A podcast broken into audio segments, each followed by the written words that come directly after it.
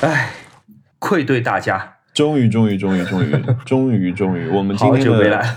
对我们今天的第一个问题就是，我想问问两位主播，没有更新的日子在干什么？在更上一层楼吗？你我想想看，我这我们其实上一期录的时候是呃二月底嘛，对吧？我在甘肃的时候，是不是？你在甘肃，对，你在甘肃，然后我们再说莫高窟，对，对吧？那、嗯那是我们录的最后一期。哇，时间过得飞快。哇，我我完全不记得我整个三月在干嘛，我只记得我整个三月很忙很忙。哦，我整个三月就是好好的做了一件事情，就是我我现在的运动变得非常规律，这是从三月开始的。了不起，但这也是你不跟播客的原因吗？哎，这个从某种角度上也是更上一层楼嘛。那可能大家还希望你变得胖一点，那个懒惰一点，才能听到播客。我打开我的 Calendar 发现全是工作，全是工作内容。哦，我跟哈娜那个我们二月份的时候，二二三月份的时候试了一下，就是呃有贩卖一点我的海报嘛，然后我们我就给他开了一个店，然后取名叫莫塔塔。莫塔塔，上海话。就是这个其实，嗯，对对对，这其实是个上海话嘛，就是这个意思就是那个这个人动作有点慢，因为他不是个慢性子嘛，所以我就想说，lazy lady，但其实不 不一定只说女性啊，就是男女性都可用的，叫莫塔塔 Lazy 男女 lady 都可以，对对对。嗯嗯，对。你呢？我感觉你的生活就是精彩呀，我只能靠你的微博，呃，只能靠你的朋友圈出去玩。我三月份真的是太忙了，我三月份做了一 风中捞钱，个、两个、三个、四个，我做了四个有钱赚的视频，做了两个没钱赚的视频，做了两场有钱赚的直播，做了一场没钱赚的直播，然后我还帮 Wallpaper 杂志在策划一些内容，也是没有钱的，但纯粹好玩。我还在同时帮他们的竞争对手现代传播在做一些没钱赚的事情，但也是好玩的。我还我做了好多好多事情，嗯，然后因为这一段时间正好是我闲下来的时候嘛，嗯，所以我就想，哎，去个哪里待一下吧，就漫无目的，也不见得说真的出来是要创作，或者说是去什么景点逛或者度假。嗯，蛮浪漫的。我看你说没有买回程票，对我就飞到昆明来，我找苏兆阳来玩了。我我现在在苏兆阳的卧室里，他在加班，哦我一个人在他家，我这两天都住在他家里面。他也是我们播客的这个忠实听众啊。嗯，谁想到我们会有一期播客就会在他的卧室里录的？他什么时候下班？我觉得先先我们先回答一点问题吧。叫佩恩先生，他说他是一个学戏剧影视文学的学生，最近要写很多个剧本，然后他就觉得自己有点枯竭。然后他说有没有经历过比较哦痛苦的创作焦虑阶段？谁没有呢？你怎么办？怎么解决呢？我嗯，我就放松。在漫长的这个恰饭生涯里面，我得到一个很好的经验，就是嗯你永远有时间看一集美剧。比如说，明天早上九点钟要交一个视频，嗯，但是你现在是晚上十一点，你一秒钟都没有剪，嗯怎么办？完蛋了，你熬夜都做不出来。嗯 But 我的经历告诉我，就即便在这种火烧眉毛的时候，还是可以看一集美剧。就看一集，看一集美剧，我往往就会得到一些灵感吧。有的时候不一定说是很棒的灵感，不是那种嗯一百分的灵感，嗯我会得到一些六十分的灵感，嗯我就知道说，哦，那好，那我就按这个六十分的灵感来做吧，做到六十分就可以了。我我同意你说的这个六十分灵感啊，就我一般也会有两种办法吧，一种我觉得可能状态不好，就真的真非常非常着急的时候，我可能就是会让量变产生质变，就因为我们的工作内容不一样，主要你是剪片子，你也没有办法产生量嘛，所以那个我我有的时候就会可能就是把自己关在房间里面，然后疯狂的画草图，也也会有这种事情啊，因为而且这种事情通常发生在就是我做了一个很开心的作品之后，就就会有，比如说呃画 mixtape 也好，做字体也好，我突然做了一张很漂亮的，我我看着他自己满足了两天之后，突然我不知道我接下来要干什么，然后那种那种状态是是很焦虑的，呃，然后还有一个就我我自己有一个特别是好的想六十分 idea 的地方，就是洗澡。真的吗？就我洗澡的时候特别会想会想乱七八糟的事情，对我洗澡的时候特别能想 idea。那你会洗特别久吗？对对对，我可以冲 超过半个小时，就是站在里面。就包括前两天我我在公司的健身房也是，我在公司健身房跑完步，跑步的时候，有很多人就比如说村上春树，他喜欢跑步的时候想事情嘛。我跑步的时候可能不太行，我跑步的时候只能看《咒术回战》，因为我刚好手上有一张 mixtape tape 的封面想画，然后我当时有一点没想法，因为呃朋友给我的这个名字我稍微有一点点没想法，然后我在洗澡，哎，洗澡的时候越想 idea 越多，越想。想要画的东西越多，然后就我差不多也要快洗了，快有个二十分钟吧，然后立即就是擦干，跑上楼，然后把我想的东西啪啪啪就草图全画下来。当下我可能也不做，可能就是隔个一天之后回来看，可能就是筛掉了里面百分之八十的那种 idea，你就觉得就是六十分 idea。你怎么对付那种特别急的事儿呢？就是马上几个小时之后就要交东西了，你现在什么都没做，而且一点灵感都没有，你怎么办？我啊，我先下去抽根烟，抽根烟上来之后，我就会把自己关在房间里面，然后靠量变来产生质变。就是不管什么样的垃圾 idea，我只要想到我就写下来，就写写写写写，不管在写画。这么多年的工作经验，至少让我达到六十分是没有问题的。这个上这个事情上面心理素质一定要好。你要知道，你在这个位置上面，你一定做得好这件事情。所以你不会做出五十分，你一定是有六十分的。只是说你接下来要做七十分，还是八十分，还是九十分。这个就是有运气成分的是在里面了，我觉得这个心态一定要调整好。因为那时候我看美剧的目的不是为了放松，就跟你洗澡一样，你不是为了把自己身体洗干净，不是这个目的。我看美剧就是我快速接受一个另外一个世界的一个东西，有可能是剪辑的灵感，有可能是里面音乐的灵感，有可能是里面对白或者出现的词汇的灵感。我我就等于像掷骰子一样。但掷骰子的好处是你无论怎么掷，你总会得到一个数字。我看美剧对我来说就像掷骰子，它不会是浪费的。你会怎么选这部美剧呢？还是随机的？前两天剪片子，我就看那个二战二战的纪录片，它也不是完全是个美剧吧，是一个 Netflix 上的纪录片。呃，我有的时候可能就随便打开一个我关注的或者喜欢的视频博主的视频，不是为了抄啊，纯粹就是让自己头脑飘到另外一个地方去。但这个时候不是真的跟平时看剧时候的放松心态是一样的，我还是在不停的计算我眼睛和耳朵接收到的信息，就是哦，我抓到一个一个点，这个点我快速判断能不能走得下去，走不下去我继续看下去。明白。所以你是短期的在脑子里其实过了很多东西了，其实也也是有一个量变的一个过程的。对，这个就好像我突然被赶鸭子上架进到一个。相亲市场，我这不知道这么打比方妥当不妥当。每次的比喻都很好玩。你现在看到眼前，你现在看到眼前有很多很多的人，你只有五分钟的时间。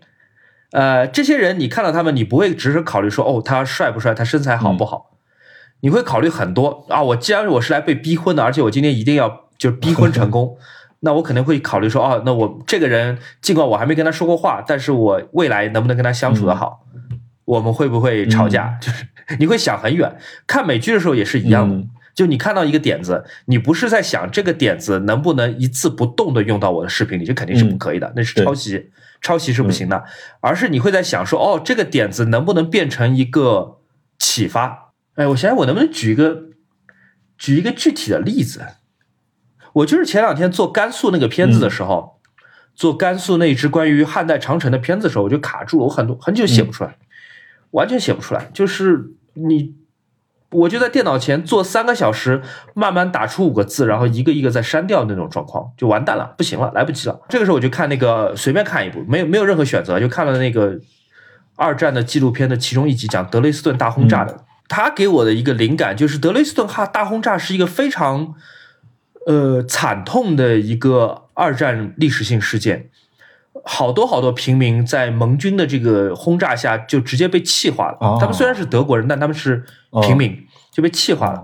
那么这个纪录片的叙述的角度之前都是从就正义的一方来讲嘛，因为过了很多很多年，就是正义是如何打败呃邪恶的。那么他在讲这个故事的时候，我觉得他是用一个非常体面的一个办法，他的情绪是很冷的，他也没有去做。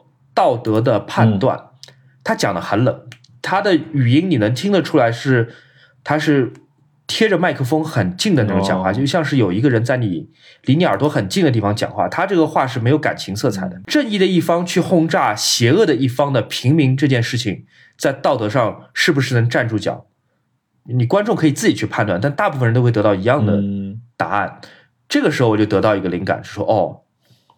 我可以写一个很缓的脚本，我可以写一个没有那么燃的一个脚本，嗯而且从技术上来讲，我这一次可以试着把我的嘴离麦克风近一点，来达到那种就是很诚恳、很私人、很很平的那种语调。这个就是我得到的启发。哦我要立即把我的嘴摁在麦克风上。他不是在教我怎么写我这篇稿子，而是他给了我一些想法说，哦，这样是可以的，就这样子做和我之前删掉的那些东西组合起来是 OK 的。嗯，他给了你个串联的方式。嗯，，对我不能说是像电影里面那种豁然开朗的感觉，不是说什么苹果砸在头上，不是那种感觉，而只是会想说，哦，这样组合起来应该是 make sense 啊，我懂你这个，我懂你这个感觉，这有点像什么？嗯这有点像我在做东西的时候，我比如说我拿出了一本日本的广告设计年鉴，然后我就在那翻，然后我在翻的同时，我脑子就在不断的过，就是哎，这个东西对我会产生什么影响？哎，把我的什么东西跟它结合一下，是不是有机会？哎，这个字体不错，它这个 texture 不错，就是嗯我懂这种，就是其实你在里面寻找很多这种可能性，就你现在就要出去打仗了，你是要配装备嘛，就一路看过去。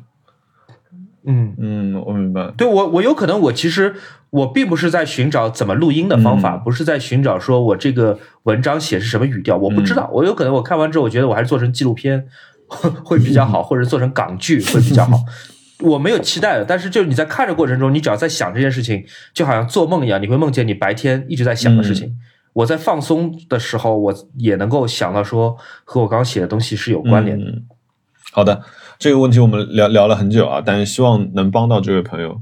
就是、好，好的，然后我问一个开心一点的：葡萄要一粒一粒吃。问春天到了，两位主播有没有做什么迎春的事情？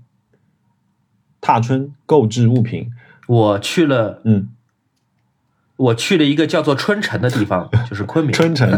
算是迎春吧。这个这个名字嗯好像是在那种以前的电视里面会看到的、听到的名字。呃，课本里嘛嗯。那昆明真的很好，昆明好舒服。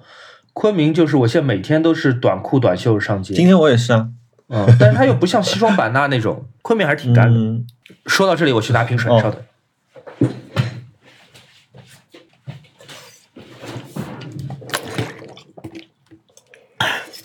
继续。哎呀，我嘴巴里有东西，不好意思。汉娜给我做的晚饭，哇，你还没吃晚饭？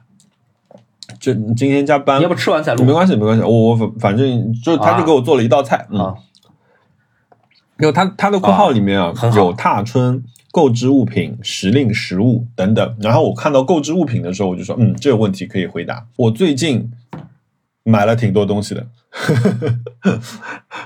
好，我们待会儿可以慢，慢讲。我们待会儿慢慢讲吧。但但是其他迎春哦，我昨天去了那个，就虽然说我有的时候经常我们朋友们私底下讲说，哎呦去看樱花，然后一说哎呦樱花下面全是人，就说哎呀不去不去不去。但是呢，昨天我们俩出去骑车回来的时候，还是稍微绕了一下，绕到了龙美术馆门口。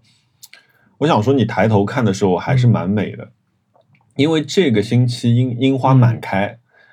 所以真的是在就是有一阵微风过来的时候，你就看到雪花下来了，这种感觉哦，真的是漂亮。就是当你头往上看的时候，嗯，当然就是也有很多很好玩的东西。就大家拍照这个，就是为了跟樱花合影，大家其实用很多很多办法。然后我看那边保安忙死了，然后那边保安就有有有一个事情就很好玩，可以分享，就是有一个小孩，我们看到有一个小孩坐在一个墙上面，然后他的家长在，呃，就是疯狂拍他嘛。各种角度，呃，事无巨细的在拍，然后那个保安突然拿这个喇叭就过来，他说：“哎，说你呢，你不要爬那个爬到墙上去，刚刚爬树，现在又爬墙，你们小孩很危险的。”就我听着真的很好笑，就是那个家长就是把他的小孩放到各个地方 就是摆拍，然后穿的就是那种呃、哦小孩的像唐装一样的衣服，就就蛮可爱的，但是有点危险。啊，这个问题是 L O U R E E E E E D 这个问题，其实之前我们有问过，然后但是我觉得有点忘记，我们可以让熊熊老师简单的概括一下，就是熊老师分类唱片的诀窍。他说他现在自己收藏多起来了，就是找不到哎，你刚刚说他拼写他是叫 Low Reed 对吧 Low Reed。？Low Reed，嗯，地下丝绒的主唱。哦，真的吗？分类唱片其实每个人分法是不一样的。对于我来说，我是先按最优先的几个大类分，就是厂牌和年代。比方说 WAP 的厂牌我都放在一起，呃，Creation 和四 AD 的我都放在一起。但是有一些就不按厂牌分的，比方说飞利浦或者索尼。这种厂牌太大了，这这个索尼这种大公司，什么样的年代、什么样风格的音乐人都有，所以他们是不按厂牌分的。所以你要大概知道这里面有有特例，嗯，然后在厂牌和年代之外，然后就是艺术家的呃分支。打比方说，七十年代英国民谣那一堆那一堆人，有的人可能一会儿在 Fairport Convention 里面，也可能一会儿又去了 Fothering Gay，一会儿可能又去了一个别的什么 Southern Stars 什么之类的乐队，那他们可能就要放在一起。还有再比方说，像呃 King Crimson，这样了不起的乐队，它的分支实在是太多了。King Crimson 可能需要跟呃 ELP 要跟 Robert Free，听摇滚的朋友会知道我在说什么，要放在一起，对吧？主唱单飞之后，要跟他原来的乐队放在一起。但这个主唱单飞之后，可能又加入一个别的乐队，那么最好他们还是放在一起。A 去了 B 公司，然后 B 公司的 C 又去了 D 公司，那他们就要都都在一起。就当然，这个还是我自己的分法。我自己的分法是帮助我自己最快找到呃唱片的，特别是在几千张唱片当中找到我要的唱片。所以它有很多呃熊小莫自己定的规则。嗯，也有更简单的分法，就比方说你根本不管它是什么风格、什么音乐分类、呃什么年代，你全部按 A 到 Z 来排列，就好像 iTunes 排列音乐人是一样的。也可以，这只要任何一种你觉得方便的都行。很多黑胶店你也这样排。但 A 到 Z 是一个很简单粗暴的一个方法，它虽然很容易，就是在电脑界面里面找到你要的歌，但是在实际的唱片分类里面，实体唱片分类里面，我不觉得这是一个合理的方法。所以在这个过程当中，大家看到没有？已经晕了。你是有双标的，就你要你要整理你的唱片，你要记住你自己这些双标的地方。OK，呃，叶 pig 猪问。两位主播会在一些音乐音乐平台做歌单推荐吗？因为他说不知道去哪里找一些。嗯，我偶尔在网易云音乐做一些歌单，我给那个电通胖胖小猪给文森特做过两个歌单。嗯，嗯，我给马歇尔做过两个歌单，其他不太多。你不是最近开始要又要重新做歌单了？我要给自己打广告。我有我的一个，对我有一个新的新的呃音乐项目吧，音乐推荐项目吧。其实我做这种项目啊，就是毫不掩饰，就是出于私心。就是我觉得，嗯，有一阵子，因为如果我一直在听呃一个类型或者一个区域里面的一个音乐的话，呃，我的 Spotify 会一直给我推荐这个方面的音乐，从而我就少了很多，或者说我要花更多的精力去寻找音乐。那这样就是反过来，就是说我又想到了这个办法，就是我希望邀请朋友来推荐音乐。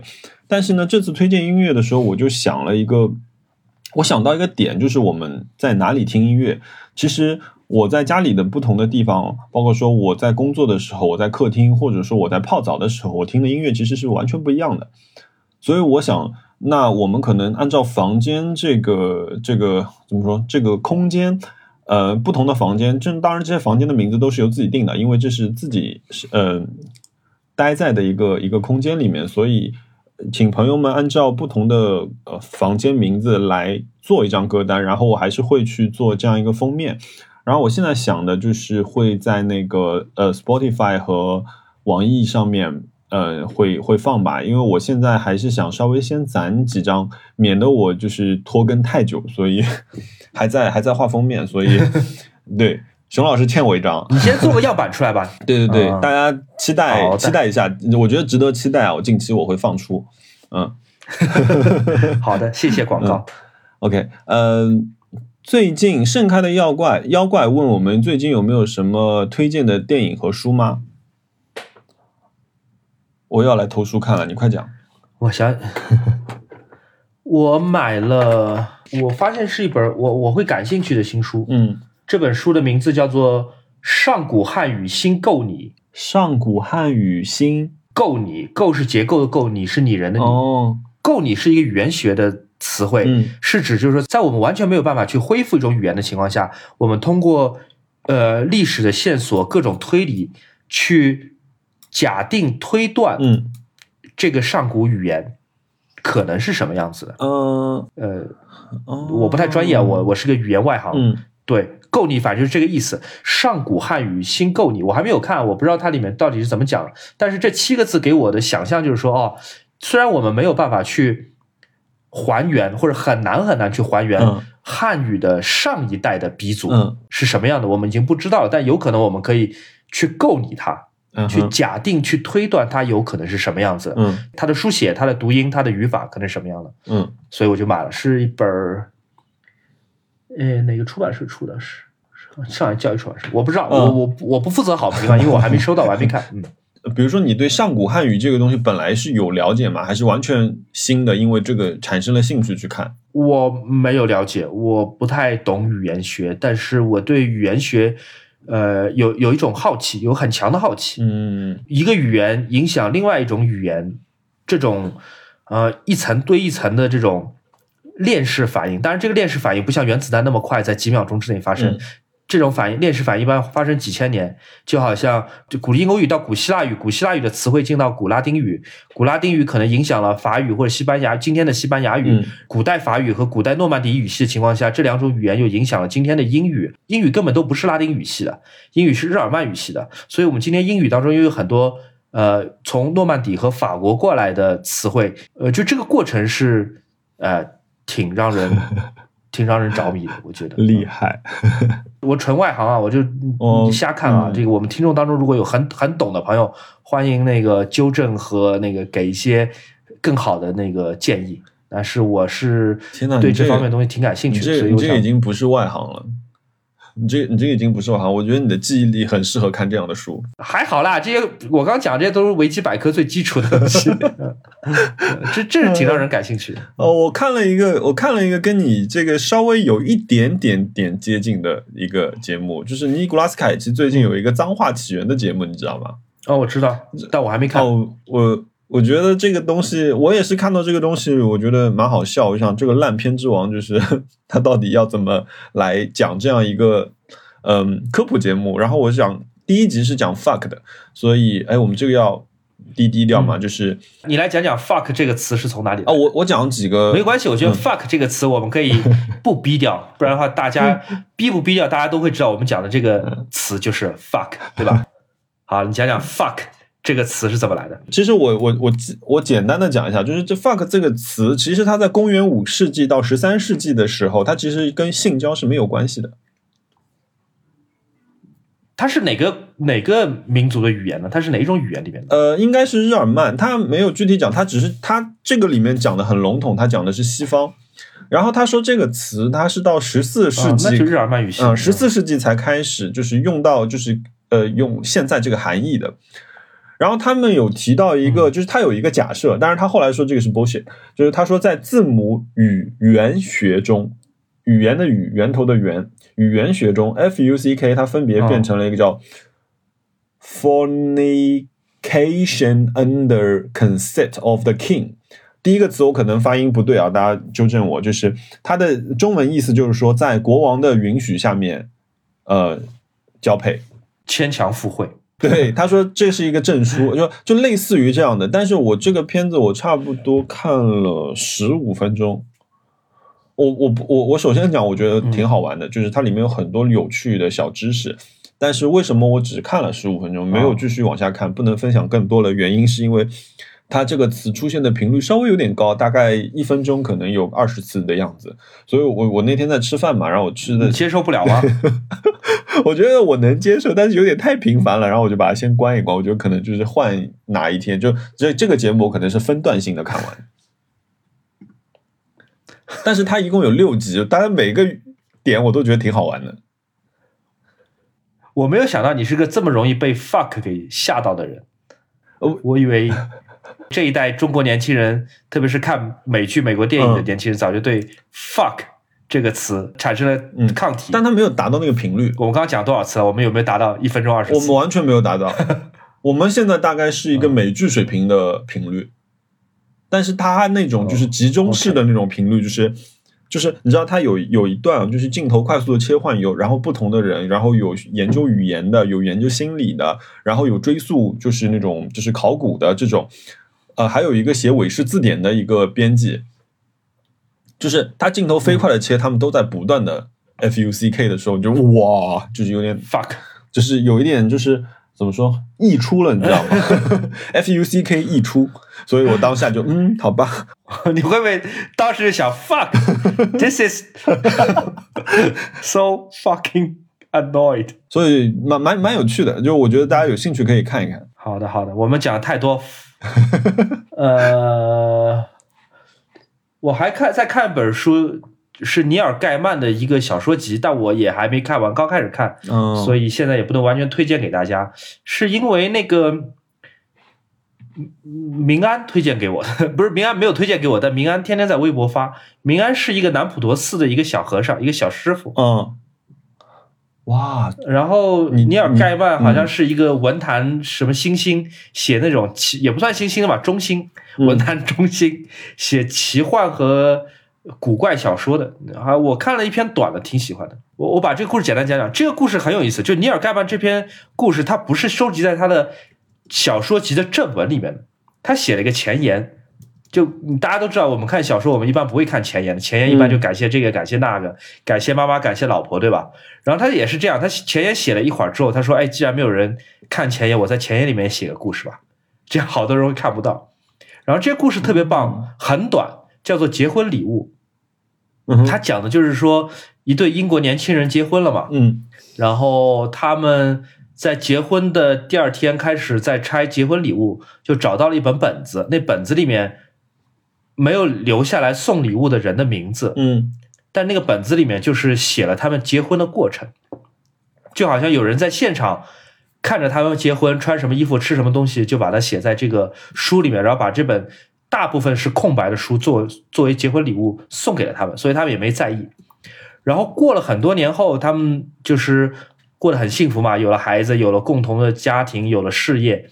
但是他们翻开那本结婚跟礼物再去看的时候，那里面写到的是另外一种状况，就是他们的婚姻非常的不幸福，老公出轨，然后老婆每日那个以泪洗面，嗯然后孩子也夭折了，就总之是跟他们现实中的生活是完全不同的。嗯开始他们以为是就是有人在恶作剧，但反正后来不能解释吧，就意思反正就是个奇幻事件，也不知道是谁送的。嗯就反正生命就是这样在继续，他们的生活过得非常的完满，非常的幸福。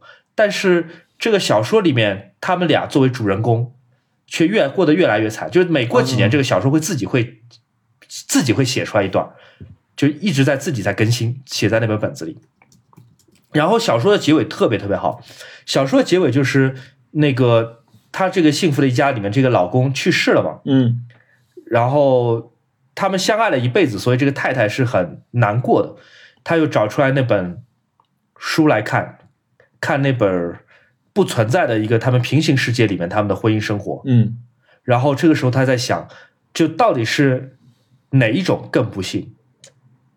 是像他现在这样爱一个已经失去了的人，嗯他再也回不来，他死了。嗯他爱一个失去失去了的人，还是像小说里面那样去恨一个就在身边的人？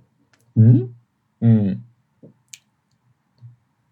对，这个其实我觉得特别好，就是你想，哼，哪哪一种更不幸呢？就是你喜欢的人已经死了，嗯你恨的人就就在身边，到底哪一种更不幸？我觉得这个特别特别嗯，这很难特别很难就就很短的、很短的一篇，嗯哦，我最近还还看了，我昨天还看了一部电影，然后我觉得很推荐。如果就是你是最近工作压力有一点点大，或者说最近没有呃就是过得稍微有点压力的话，我觉得嗯，金刚啊，大哥斯拉大战金刚真的很好看，就是非常适合这种状态下的哇，心境。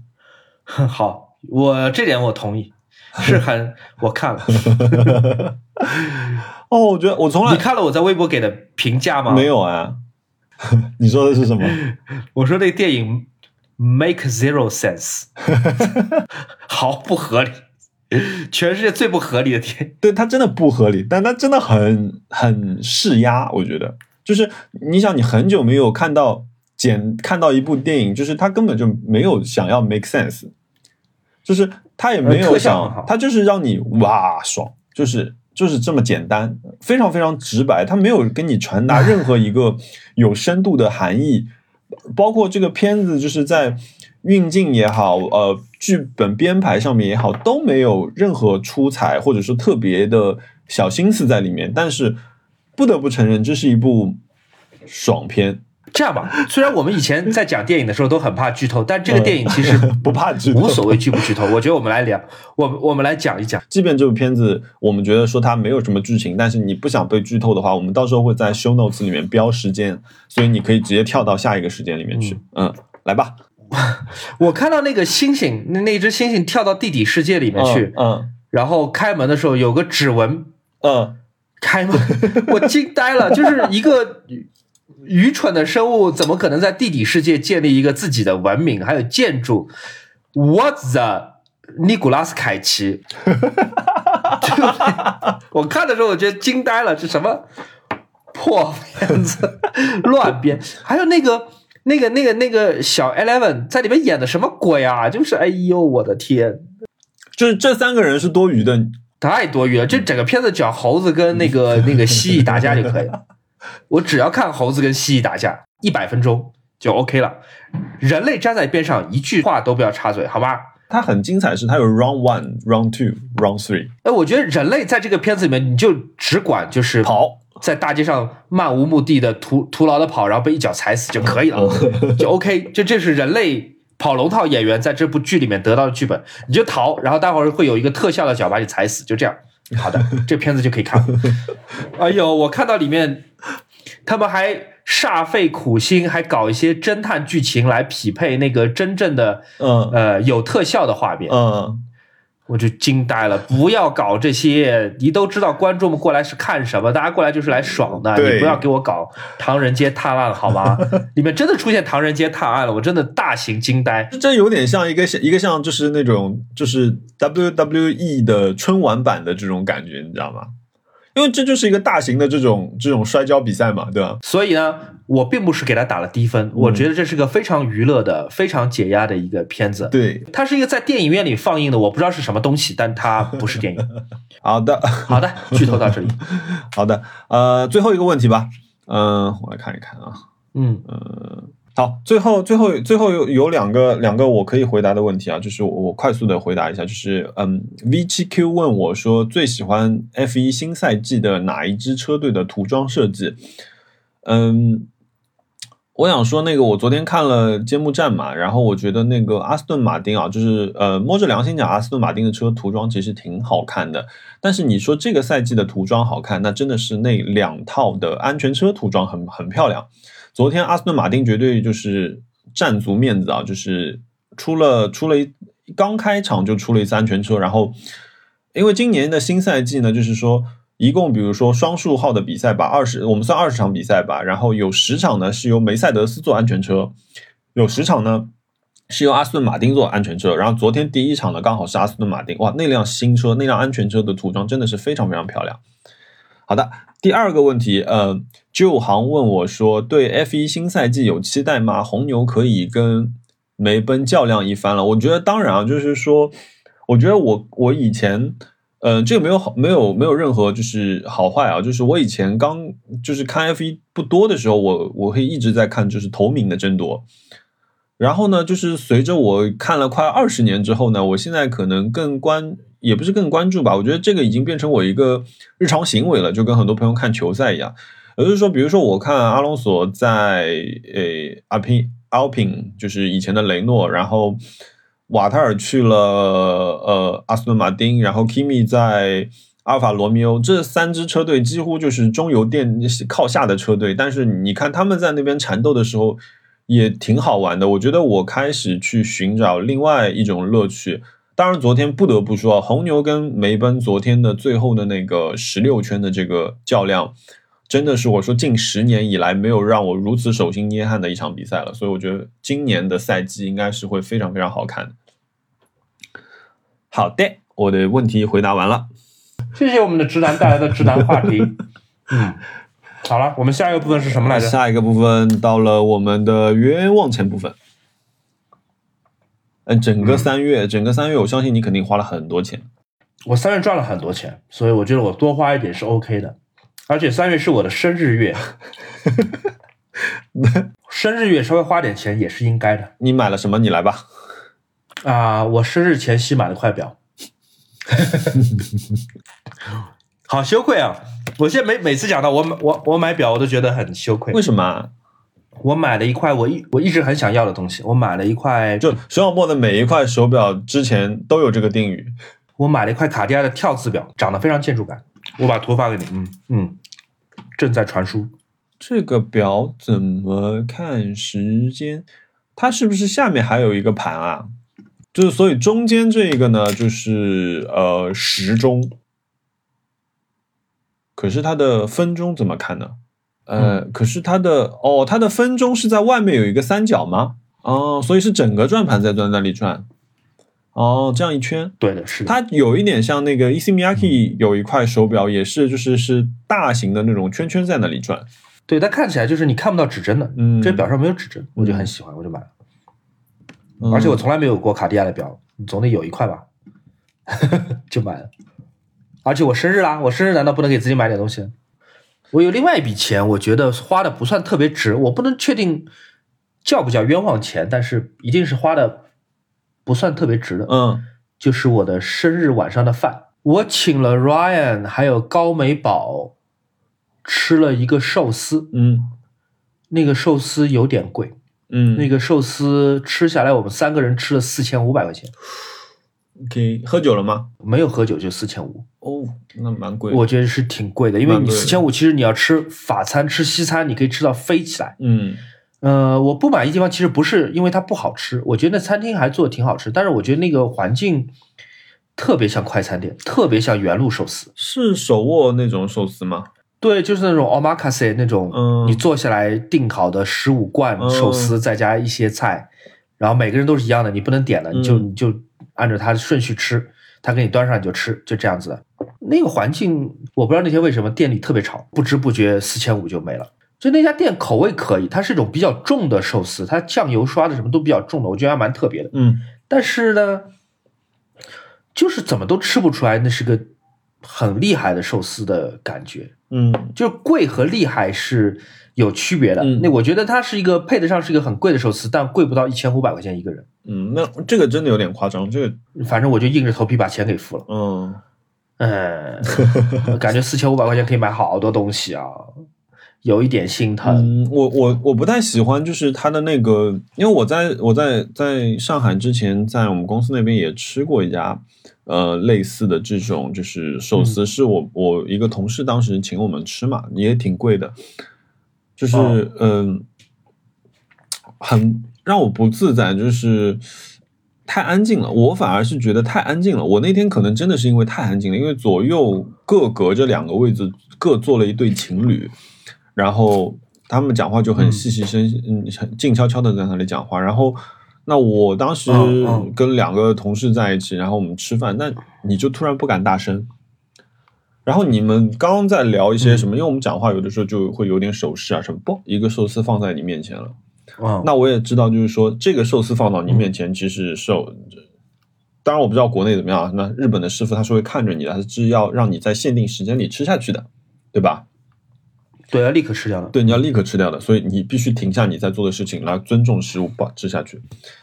嗯，就这个、嗯这个是的我的 flow 就被打断了。但是我其实来今天我累了一天，我来吃饭，其实是希望能跟朋友们聊个天，呃，谈点事情。但是这个时候吃饭变成了一个今天最最重要的事情的时候，就是稍微会有一点，嗯、不那么适应。我觉得你那十五罐应该很快就吃完了吧？吃两个小时，但我总觉得很快，嗯，就是你永远吃完一个，然后再等下一个那种感觉。嗯。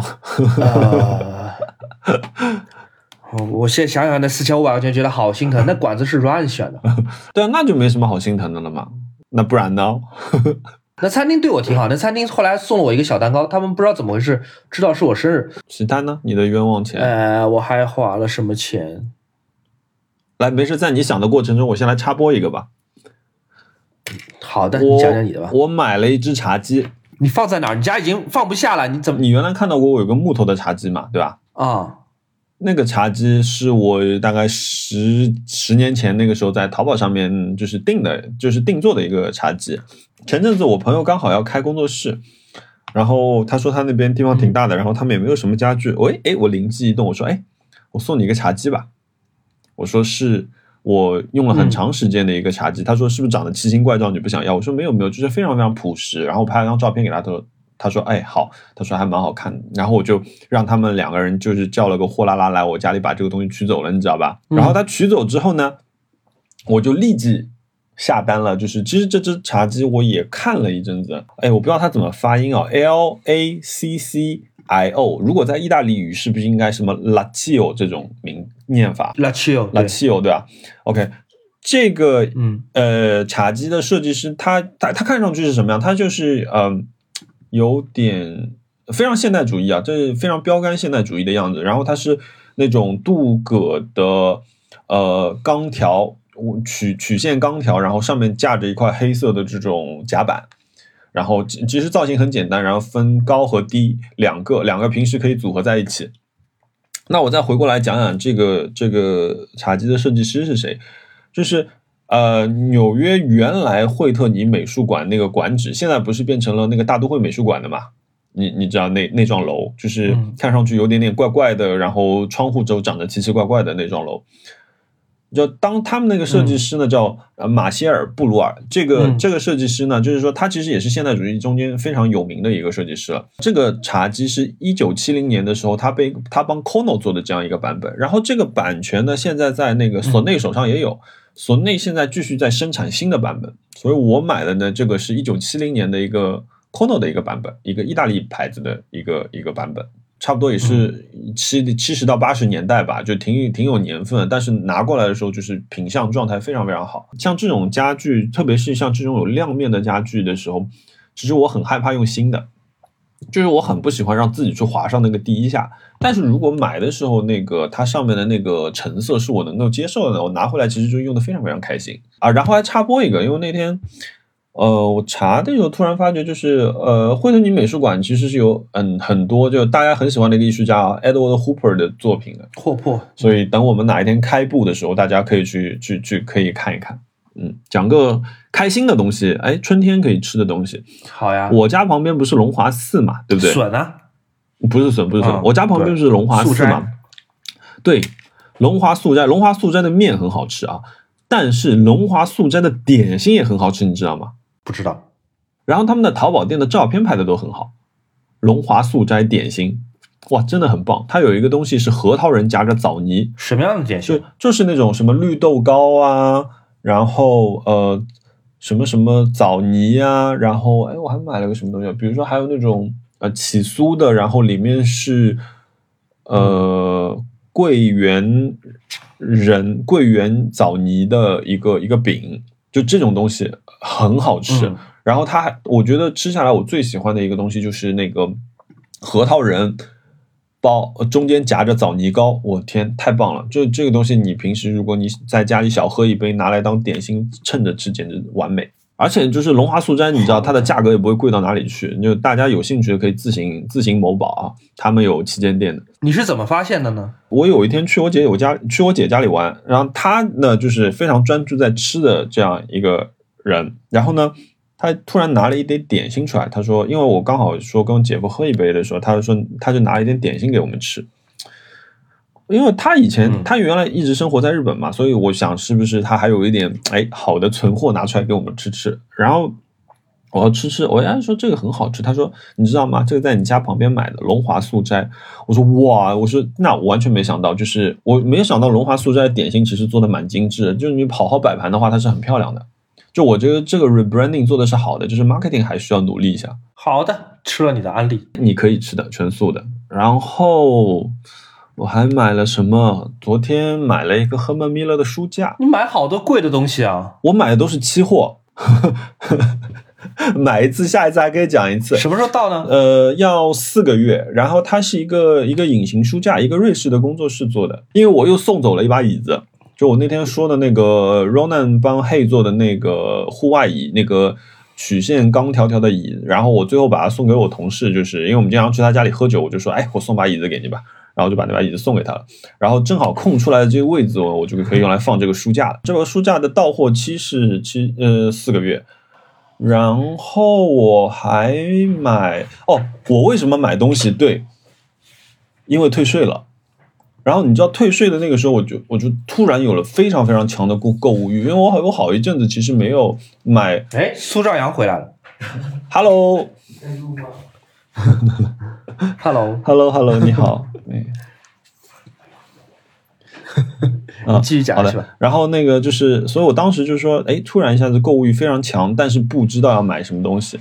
因为我有一阵子不是一直在买自行车的东西嘛，其实我这次也买了个自行车的东西，我买了一个自行车用的一个 Stanley 的酒壶的支架，然后我是在一个叫 Andrew Design Works 的一个、一个美国的呃怎么说工作坊跟他们买的，然后也是漂洋过海前昨呃前天上个星期到的。点在于它其实用了一种就是中空的钛合金管钛合金管来做这个水壶架。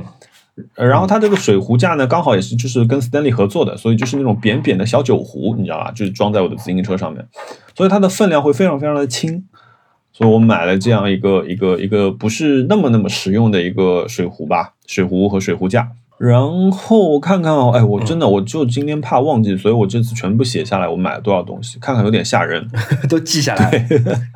呃，我还订了一只折叠椅，就是我其实在，呃 Fisher Swishers 第一期还是第二期的节目的时候，我就说过一把折叠椅叫 April Flo Floating Chair，然后呢，终于我在今年的哦 April 之前下定决心订了这把椅子。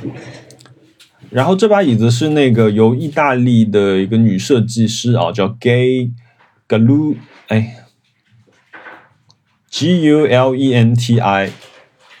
Gulenti Gulenti 在一九六四年一呃，在一九六四年的时候设计的一把折叠椅，它是呃，它所有折叠的结构都是金属，然后在上面是用黑色的皮面，呃，这样一把椅子，然后也是那个意大利，意大利有一个有一个家具牌子叫 Zanotta Z A N O T T A，这个牌子就是嗯。我觉得如果你喜欢一些嗯、呃有童趣或者有呃一些奇奇怪怪但是又很可爱的家具。这种可爱不是说它长得可爱啊，有个什么呃 Snoopy 啊，或者说是加菲猫啊，不不 Kitty 猫这种的可爱，它是那种就是我觉得是那种呃成人试图回到呃儿童状态的这种可爱。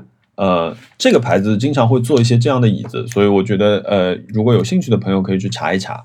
然后这把椅子呢是一个更长的期货，它需要六个月的时间到，所以我订了一我订了一把黑色的。哎，你你有想到什么你买的东西了吗？我想起来一堆，来来来，你来我突然发现我三月份花了蛮多钱的。讲几个，我再留几个嗯结尾。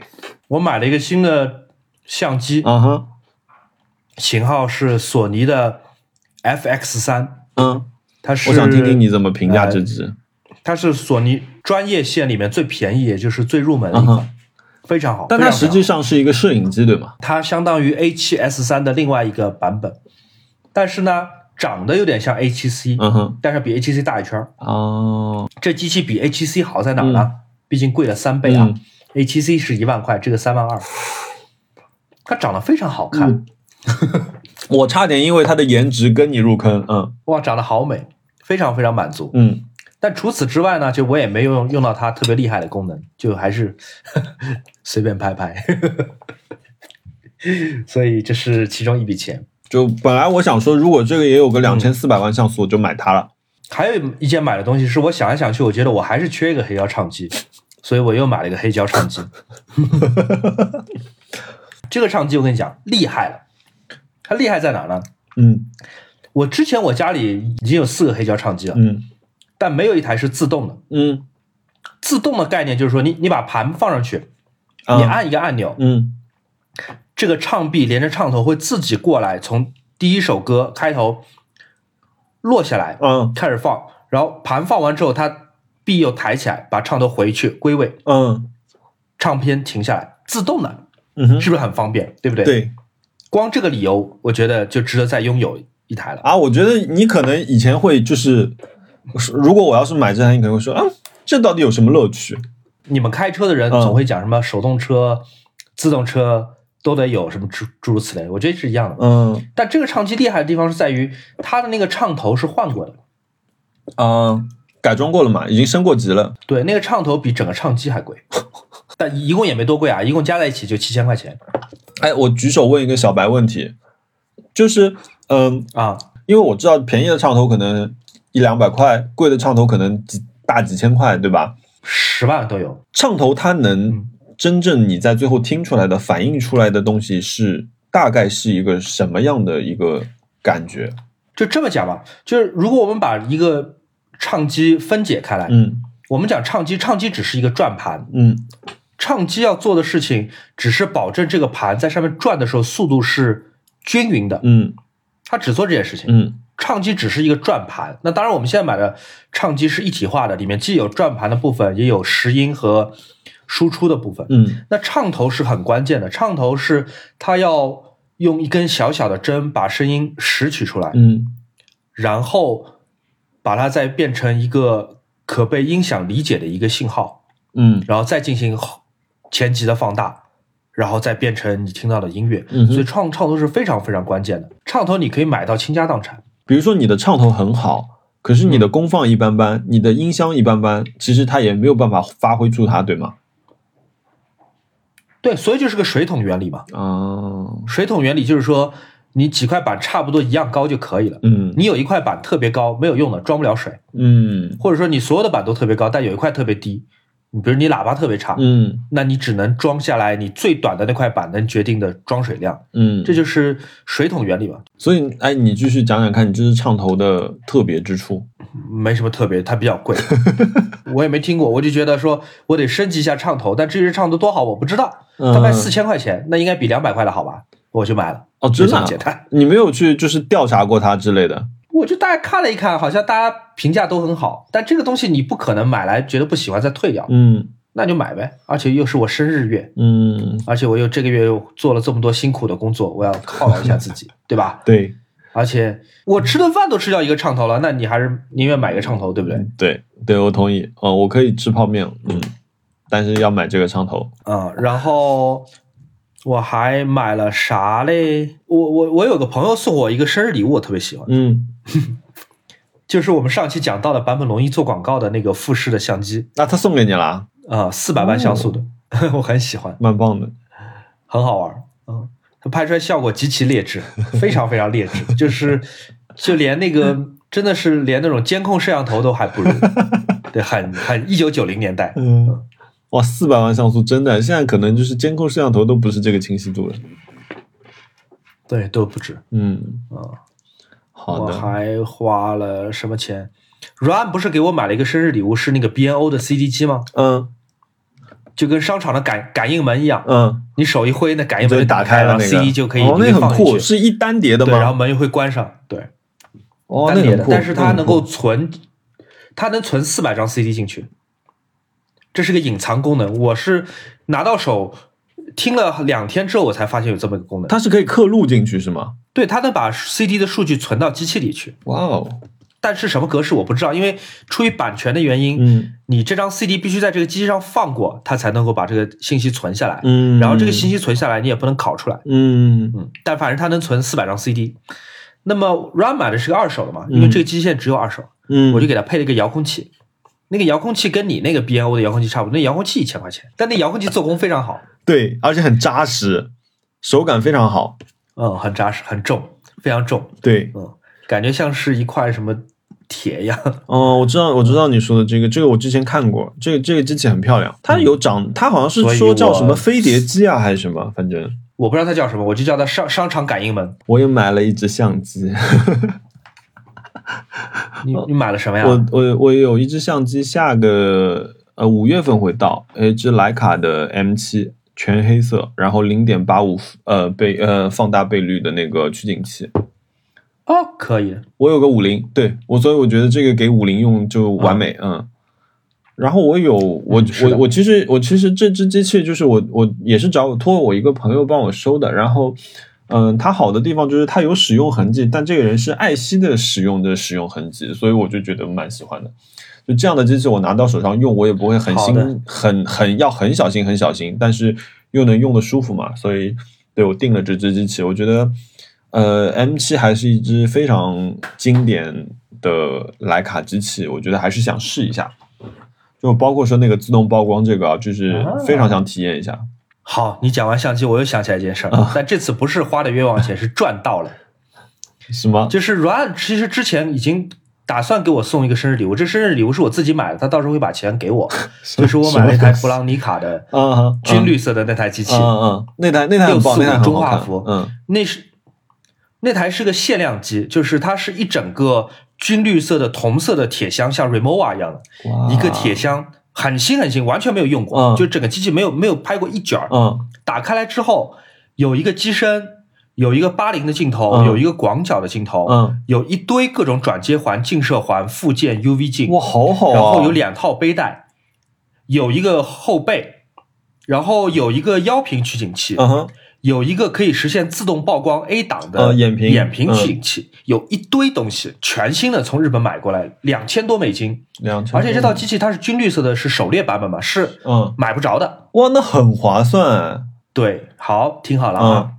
美中不足的是，他收到的时候，虽然这个包装是完好的，这个铁箱这个 Remova 绿色的 Remova 也是完好的，嗯。但里面有一个接环，有一道非常非常不明显的裂痕。是在箱子上还是在机器上？啊、它在一个接环上面啊，是一个附件，OK，我就给日本卖家写信嘛，嗯。我就说这个东西，呃，虽然我我可能一辈子也用不上，嗯但是我收到的话，呃，有上面有个裂缝，我不确定说是呃您这边寄出来的时候没有检查清楚，还是说是邮寄的过程中可能呃撞到了或者怎么样。嗯我其实我我也没有打算要让他赔钱吧，我已经给他好评了，嗯，因为这套东西我觉得挺划算的。而且这个，接环我是真的说说实话是用用不上，我只是让他知道一下有这么个事儿。对，呃，然后他说：“你等等，那个我来给那个日本邮政写信。这件事情是发生在除夕之前，嗯他就给日本邮政写信了。但但他至于他怎么写的，我不知道。嗯那我想，如果日本邮政，即便他要承认这个是邮政的问题，即便他要承认这是邮日本邮政的问题，顶多就赔我二十美元吧。嗯然后大年初一，真的是大年初一早上八点，嗯大年初一早上八点，中国邮政的工作人员上来敲门，嗯他说：“你好，我们这边接到日本邮政给我们的这个电话，嗯他说让我们来看一看这个损坏的物件。”我就说：“哎呦，这太不好意思了！我说这个过年都没让大家过好，我本来不是这个意思啊，嗯这不是。”是我们我们想麻烦日本邮政，但本来没有没有想麻烦中国邮政。我说大家这个特别特别不好意思，但年初一来拜年，嗯我就给他看了一眼，那个接环上面那个缝太小了，嗯就即便有个缝，那个接环也是完全使用状态，你可以可以用的，没有问题的，嗯嗯就嗯无所谓的。嗯就即便他送我一个新的那个接环，就二十美元。嗯然后中国邮政看了一眼，说好，他说我们不会为难你的，他说不会为难我他说反正这个锅是日本邮政的，这日本邮政的锅我们看过了，就我们就说确实有这个裂缝就好了。然后这事情我就忘了，我就完全忘了，我就沉浸在这个拥有新相机的喜悦当中，嗯，太漂亮了，这个军绿色相太漂啊，亮了。这这这是好看的，然后过了过了一个多月吧，嗯日本的那个卖家给我写信，前面就是客套话了，就是啊，熊桑这个呃。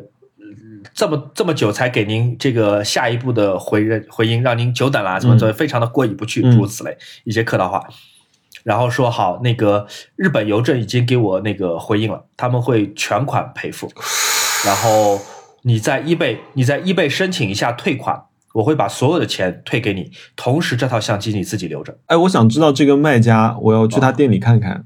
干嘛？你也想买裂开来的东西？没有没有，。我是觉得这是一个非常好的卖家，我相信他，我要在他这里买东西。对，我觉得这个这个卖家特别特别的好哦，非常好，非常哇啊！哇开心！我要来摸摸这只机器。我农历牛年实现的第一个横财，简单给大家介绍一下博罗尼卡。博罗尼卡其实又有一个名字叫碧浪之家嘛，博浪尼卡，嗯，对对，博浪尼卡，然后碧浪之家也是他，然后呢，还有一个绰号就是东洋哈苏。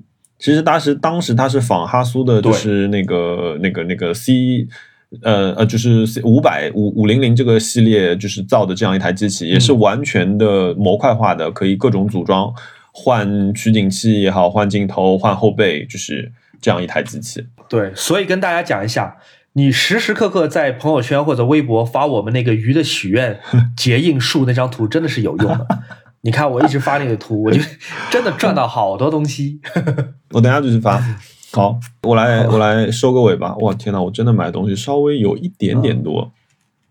就我刚刚不是发了一张照片给你嘛，我手里拿了两只镜头，就是嗯、啊因为我前呃昨天昨天跟朱老师出去骑车的时候，我们就坐下来喝啤酒的时候，我们就在闲聊天，然后朱老师就给我看他新买的一支镜头，呃，一支蔡司的二点八的改装头，二十八二点八的。呃，这个机器我哦忘记，应该是从 Context 的那个机器上面拆下来的。呃，我的反正就是一只那种呃胶片傻瓜机上面拆下来的镜头，然后呢，就是有能工巧匠啊，就是把它后面装了那个转接环，改造了之后可以装到徕卡的机器上面。然后呃，因为嗯徕卡其实一直有一个短板嘛，就是徕卡的最近对焦距离其实一直是一个短板嘛，就是通常都是七十或者到一米这样一个距离。最近它出了那只五十 AA 的那只头，最近对焦距离好像是可以到三十，但是那只头要六万块钱。我我觉得真的是超出嗯我这个人群的消费能力，太多太多，六万块钱。那朱，你少买点什么家具吧。然后然后朱谦的这支那个呃镜头呢，它可以实现三十厘米的对焦，然后它的对焦行程非常非常短，差不多就是呃四分之一圈就可以完成整个对焦的从、嗯呃三十厘米到无限远。但是我我会想说，哎，这个镜头肯定不能跟徕卡比嘛，对吗？就是出于本能考虑，毕竟我的那只五十二的头可是要花呃一万四五千块钱这个样子，还是算徕卡系统里面比较便宜的一只头。然后我试了一下，我发觉哎，嗯成像很好，该锐的地方锐，它的最大的缺点可能就是逆光下面拍的一般般吧，就是但是普通情况下来说，如果我发在手机上面，我很难去看出说哦，这不是徕卡源头，因为徕卡其实有有那么多年代、那么多版本的头里边，你发觉这一只头它。可能是一只八九十年代的头，它就是有那么好的素质，然后蔡司的锐利程度也在那个里面，很好。就我想，哎，我一下就心动了，因为这只头很薄很薄很薄，它拿就是它突出机身的部分大概就是有个五厘米都不到，然后人家形容就是说这个就是装在徕卡上面之后，徕卡就变成了一块板砖，因为真的就是一个一块板砖的造型。一本书嘛，对，你可以忽略掉这个镜头的存在但你不能接在你未来那个 M 七上用啊，啊！对对对对，哎，为什么啊？因为它你不知道有没有对上焦啊。哦，对你，在数码徕卡上，你可以通过屏幕对焦；对对对，你在胶片徕卡上，你没有办法对焦的，所以你不用接上去。嗯，对对，我这只就因为我因为汉娜想买一只那个呃，就是你用的那只索尼的 A7C 嘛，然后我刚好是有一套啊转接环，所以这支镜这支镜头就是回头就是在我来我的徕卡或者在他的那只机器上面转上去的对对，转上去转着玩。然后我就觉得，哎，这很好玩。说，哎，朱老师，我说你把那家店推荐给我，我说我要去看看它还有没有别的什么头。那我就在里面发掘了一只还蛮漂亮的头，那他他们叫这只头叫招财猫啊，但我具体不知道。它是蔡司的一只镜头，叫 Tax Ona，T A X O N A，它是三十七点五焦段，然后光圈三点五的镜头，然后它最近对焦距离是四十厘米。然后我刚刚在发那个、啊，呃呃微博跟朋友圈嘛，就是我给我回来就请菠萝当模特试了试拍了一下，很好，我觉得说就是呃这么年代久远的一只头，其实它的锐度非常好，然后呃我我很我其实很难说它跟我的徕卡镜头在就是最后，因为最因为最后都是通过徕卡这台机器成像的嘛。我很难说两者在嗯颜色的层次上面，或者说画面的质量上面有多大的区别。当然一定有，因为价格摆在那里，我们也不能有讲这个玄学啊。我刚刚忘记讲，呃，朱老师那只头多少钱？一千两百块钱。啊，那够便宜的。对，所以我觉得说，就是就这里面不存在，就是就是那种玄学嘛，就是所以我觉得说一定有差距，但这个差距就是当你回归到手机去浏览的时候，几乎可以被抹除。然后我这只蔡司的头呢是，哎多少钱？多少钱？哎，我的手机去哪？我我我要看一下，我这只蔡司的头是稍微贵了一点点，比比比朱谦的那只稍微贵了一点点。嗯这只是一千两百五十块钱，然后我还在这家啊店里又买了一只镜头，是梅耶的一个一个德国牌子啊，梅耶梅耶四十五二点八的一支泡泡头。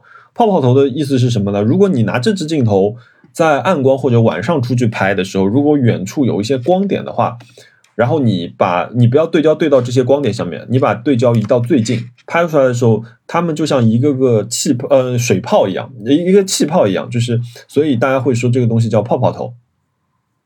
嗯，这这支镜头，然后我刚刚发的两张照片，有一张是波罗的特写，就是用这支镜头拍的，然后它也很小，非常小巧，很薄。就我最近就觉得说，哎，这个还蛮好玩的，而且梅耶的这支镜头只要九百五十块，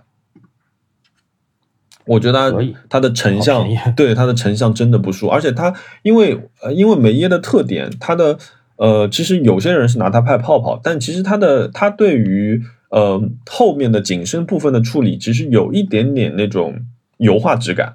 所以，如果你用它拍的时候，其实如果大家去看微博上看我那张照片啊，你看到我的右边的自行车的部分，其实它把自行车部分的高光给拉长了之后，其实很漂亮的。它能够拍一种特定的画面，我觉得这很棒。而且，如果它在索尼系统的机器上面都用 E 卡口，如果你有天宫环或者有一个微距镜的话，它的对焦距离是可以缩到三十厘米的。所以，那这意味着我可以用一个四十五的呃头焦段来拍一个大大写的人人像，然后同时还可以拥有一个非常漂亮的郊外。就那我觉得这个可玩性还是蛮高的，而且它的玩的成本比较低。好的，还有啥？来吧。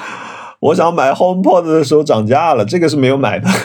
啊，还会涨价的吗？HomePod 有一段时间，因为就是网网上爆出啊，员工价是对对折，所以你闲鱼上面有一批很便宜的 HomePod 机器。然后 HomePod 停产了，这条产品线就是没有了，结束了，就是之前那台。那我是有一台，然后我又有 Apple TV，所以我是想说，要不要把卧室那台变成呃立体声，然后用来配合我看片子就是的时候用。那这个时候呢，我想说，那我去官网上面看一看。好，官网没有了，然后我就去闲鱼，我发现闲鱼上面一只全新未拆的 HomePod 的呃国行机器已经卖到了将近四千块钱，我的天，所以我我我我当时当时就放弃了。对，哦，哇，这这次真的是量很足啊，买买好多东西啊。我们好久没录了，应该。嗯、来许愿吧，你接下来想买什么？来许愿，我，嗯、疯狂的消费之后有一有一点空虚，买啥？对，有点空虚。我最近可能想把钱花在非物质的东西上面。嗯，比如比如说，我想，我想去拍点就以前没去过的地方，嗯，可能会花点钱。嗯，哦，这还挺好的。嗯，你你你正好也能但留。物质性的东西，我暂时没想到要什么。哦，我还买了一样东西，我觉得很开心，就虽然花了很少的钱。你怎么又有了？你怎么又有了？我的凯奇 我花了一百二十块钱买了一个超级开心。呃，就是是什么啊？就是呃，我前两天在微博上面发的，就是我我捐助了一只流浪狗啊，不是流浪狗，一只导盲犬。嗯，你记不记得前一阵子就是在新闻和微博上面都都在讲一就是一位女士，因，为那个周二那个，对，对，因为这个事情，那其实我们原本也不了解这个群体嘛，对吗？那当然，现在我们依然也不了解这个群体。那后来我的一个同事呢，他就发觉说，他说，哎，他说有一个机构，他们是呃公开，就是让大家来认养这些呃导盲犬，然后他们会也会有一个群，然后告诉你们啊，这些导盲犬它现在在训练啊，它现在状态怎么样啊，它接下来去帮助谁了？那我觉得这个事情其实是蛮有意义的。呃，所然后其实你花很少的钱，所以我就认领认养了它一年。那我想，为什么我先认养一年？那我就是想先看一看，就是因为他说你认养好像，呃，我认了是十二期嘛，好像如果你认四十八期的话，就其实是一直可以认养这只狗狗到它退休。所以我我我想先试一下，之后我我如果我觉得，因为我现在进入他们一个家长群嘛，有的时候会看到狗狗的照片，他们会更新一些进度。那如果我觉得这件事情整个事情是靠谱的话，那我肯定就会再去认养一个完整的，就是我希望也能呃让这只狗狗它有一个善终，就是它能退休，然后好好的安安度晚年。然后我觉得这是个很有意义、让人非常非常开心的事情。我最近也也捐过一些钱，我想起来了，嗯，都都是五百块钱，捐过一些钱。嗯，我觉得大家有有意义有有啊有能力，在不影响自己生活的时候，有的时候能帮帮别人，会得到莫大的快乐，就是甚至就是超过你买一台徕卡相机的快乐。来，继续许愿，继续许愿。你还有什么要许愿的？我反正说完了，我想不出来为什么要许愿。啊，这真的是一个很难的很难的问题。你记得前阵子我其实问过你说那个微距环的事情吗？我、啊，对，我是哈苏用的。呃，因为为什么我想买这个东西？是有一天晚上，就是我看我的那个大叶伞中间伸出了一个新新枝，然后它有七个嗯手指，因为它特别像看上去像、嗯像伸出来的一只手指，你能感觉得到那种那种生命的那种张力嘛。然后我就拿了两只手机，我拿一只打光，另外一只来拍照，拍很近很近的植物，我觉得哎很好看，所以我想说，哎，那既然我手机能拍出这样的效果，我想说，哎，是不是用，比如说用用哈苏这样更好的成像，更更更怎么说专业一点的相机吧，看看能不能呃拍出一些什么。所以我就想说，哎，买一个微距镜，其实呃这个微距镜可能又可以改变一点，就是比如说我看某一些东西的视角吧，因为其实从来我买相机那么长时间。没怎么用微距拍过，除了以前有一只索尼的呃一百的一只那个极头，它是带微距的以外，其实我没有怎么拍过微距。OK，我其他其他应该没有了，但哦，但是我最近最最近就是我因为一开始的今天我们节目刚开始的时候，我说到了我就是开始规律健身嘛。因为一方面是是春天到了，一方面是我有一天在跑步的时候，突然觉得就是身上的肉没有很跟紧自己，什么意思？走开了吗？你感觉到了你的肉跟你的一种怎么说反向的一种挣扎，这 说穿了就是我胖了。什么意思？就变成若即若离的自如是有关系吗？是对，就是我在跑步的时候，我是能感到身上的肉在咚咚咚的。当然我没有那么胖啊，但是我能感觉到那个。然后呢，我就开始，我从我从三月初开始，我开始规律的每周一三五，我早上九点钟会去公司跑步，然后跑完步洗完澡喝个咖啡，呃，上班。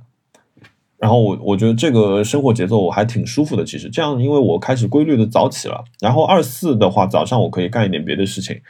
然后到了这里之后，我上周五我的我在公司的那个停车费到期了，然后我没有续，因为我觉得就是我没有一个理由让自己再去开车上班了。因为原来的理由是新冠，新冠一直呃开始的时候我一直是开始开车上班，然后到了冬天，然后我说哦那天太冷，呃就是我又怕冷，那我要不开车上班。那现在我就觉得说，那我其实没有理由了，因为天也开始暖和了，所以我又开始想重新回来利用这每天上下班的一个小时。我觉得哪怕是听听音乐、看看书、看看一些新闻，或者是哪怕我看一部剧，我觉得我在路上，呃，也总比我坐在方向盘里面，然后堵在高架上面，然后在后面疯狂升旗好。所以我我我开始重新改变一个一个一个生活方式。有道理。嗯 祝你坚持下去。对，试试看吧。因为所以我想说，那最最简单的事情就是我把我的停车费不交了，因为我们的停车费是一个月一交的，所以我至少有一个月的时间是完全没有办法开车去公司，除非就是我愿意付每天高昂的停车费。嗯，嗯，好的，祝你坚持下去。好的。哇，那那其他，哎，我们最后的环节应该是什么？最后的环节是放音乐环节。对，放音乐环节。哇，谢谢大家收听到这里，就是非常不好意思，我们这次拖更的有一点久，我们争取让我们的频率稍微回来一点。我来放一首跟尼古拉斯凯奇话题相关的歌吧。好，好的，好的，谢谢大家。一首很快乐的歌。嗯，好，回头见，各位朋友。哎，拜拜。拜拜。